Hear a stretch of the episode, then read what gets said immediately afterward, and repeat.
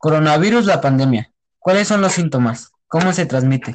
¿Qué puedo hacer para protegerme y prevenir la propagación de la enfermedad? Nuevos padecimientos que han encendido las alarmas de la salud.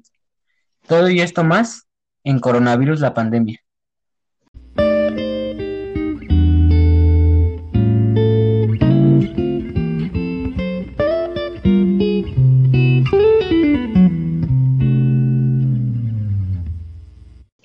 A Coronavirus La Pandemia. Les agradecemos que nos acompañen en este programa especial. Queremos saludar con gusto a nuestra audiencia que nos sigue en América Latina.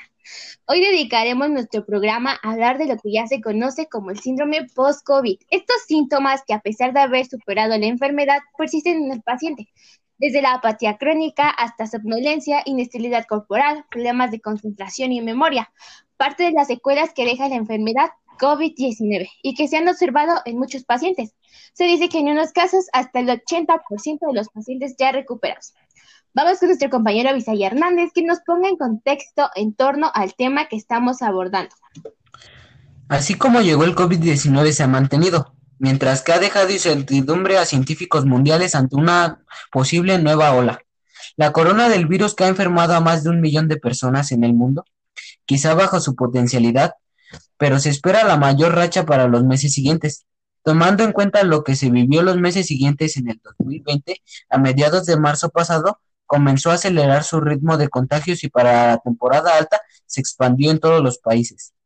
La COVID-19, recordemos que es una enfermedad que dejó abierto un libro clínico, epidemiológico y salubrista. En sus hojas deberá detallarse con letra firme los máximos daños que ocasiona y que hasta hoy son múltiples en órganos, tejidos y cerebrales. Un estudio internacional lo señaló como la COVID post Un síndrome post es reconocido en la comunidad médica en pacientes que se recuperan de una enfermedad grave, informa Avisay Hernández. Vamos a la sede de la Organización Mundial de la Salud con nuestro compañero Mario. Mario, cuéntanos. Hola, ¿qué tal? Buenos días a todos en el set. Hasta hoy tenemos que las cifras acumuladas en la evaluación de la pandemia, según la contabilidad de las organizaciones mundiales de la salud, nos indica que ya hemos superado los 115 millones de contagios en todo el mundo y que vamos a avanzar hacia los 2 millones de fallecidos, cifra que posiblemente se alcanzará la próxima semana, ya que ayer volvimos a superar los 4.000 casos diarios y hoy ya contamos los 3.000. Eso nos indica que se ha aumentado en el último mes. Con las muertes asimilamos las medidas de los últimos siete días. En regiones como América aún siguen aumentando los casos, pero han empezado a subir en Europa. De los países más afectados, la preocupación por el aumento de casos se centra en India, Francia e Italia. Es importante ver que se espera más para el inicio de la primavera. Reporta Mario desde el Centro de América Latina para Coronavirus la pandemia. Así los números, así los casos hoy por hoy en el mundo. Se sabe que desde el inicio de la pandemia hay quienes tuvieron COVID-19, pero en vez de recuperarse han seguido sufriendo. En ocasiones durante meses, explicó el profesor del Observatorio Europeo, Martín Maki. Inevitablemente los esfuerzos iniciales se concentraron en salvar vidas. Ahora se sabe mucho más sobre la condición llamada COVID largo, el nombre que dan los pacientes, aproximadamente una cuarta parte de las personas que han tenido el virus experimentan síntomas que continúan durante al menos un mes. Estamos empezando a comprender por qué las personas padecen estos síntomas, incluyendo la persistencia del virus en algunas partes del cuerpo, que están protegidas en el sistema inmunológico.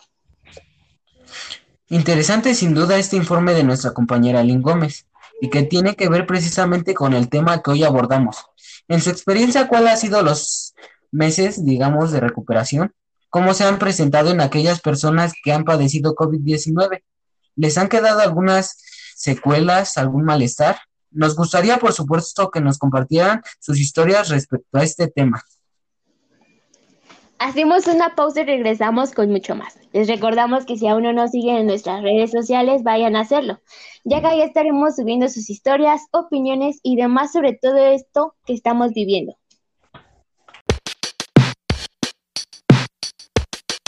El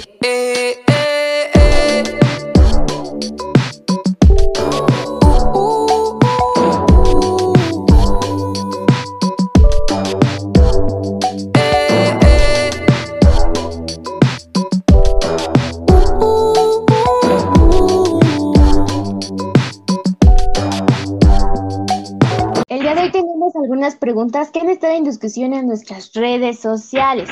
Recordamos que si aún no nos siguen, vayan a hacerlo, ya que estaremos publicando toda la información a estos temas.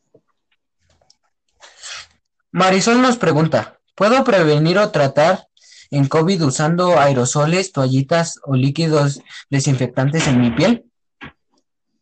No, los desinfectantes no deben usarse en la piel humana o animal. Los desinfectantes pueden causar irritación grave de la piel y los ojos. Los desinfectantes son peligrosos y las personas no deben inyectarse, inhalarlos o ingerirlos. Si respiras, inyectas o ingieres desinfectantes, puedes sufrir graves lesiones o morir.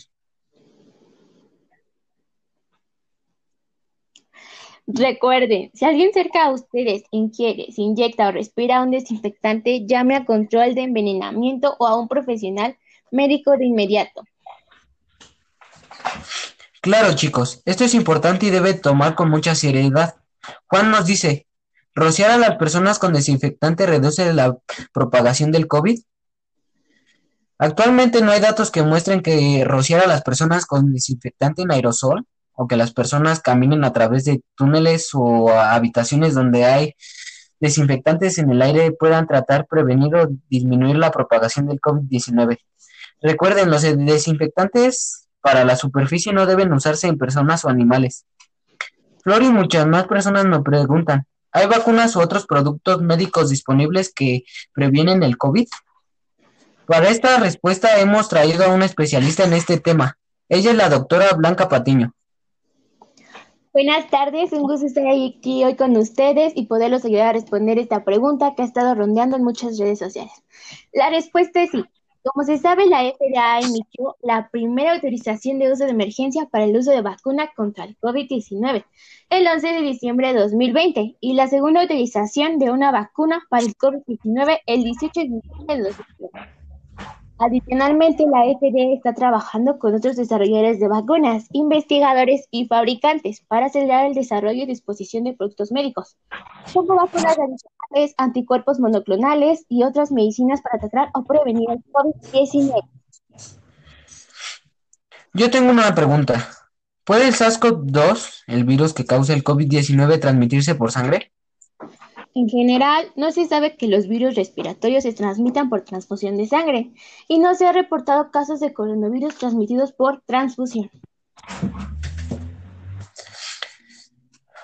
Muchas gracias, Blanca, por acompañarnos el día de hoy en estas preguntas y respuestas.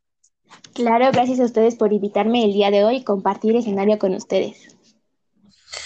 El día de hoy terminamos con estas preguntas. Recuerden que si la suya no salió, las estaremos respondiendo por Instagram el día de hoy a las 9 pm, hora en México.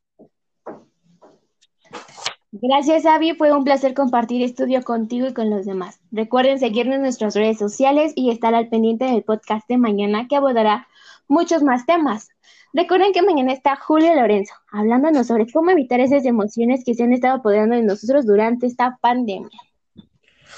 Buen día para todos ustedes y buen fin de semana. Hasta luego.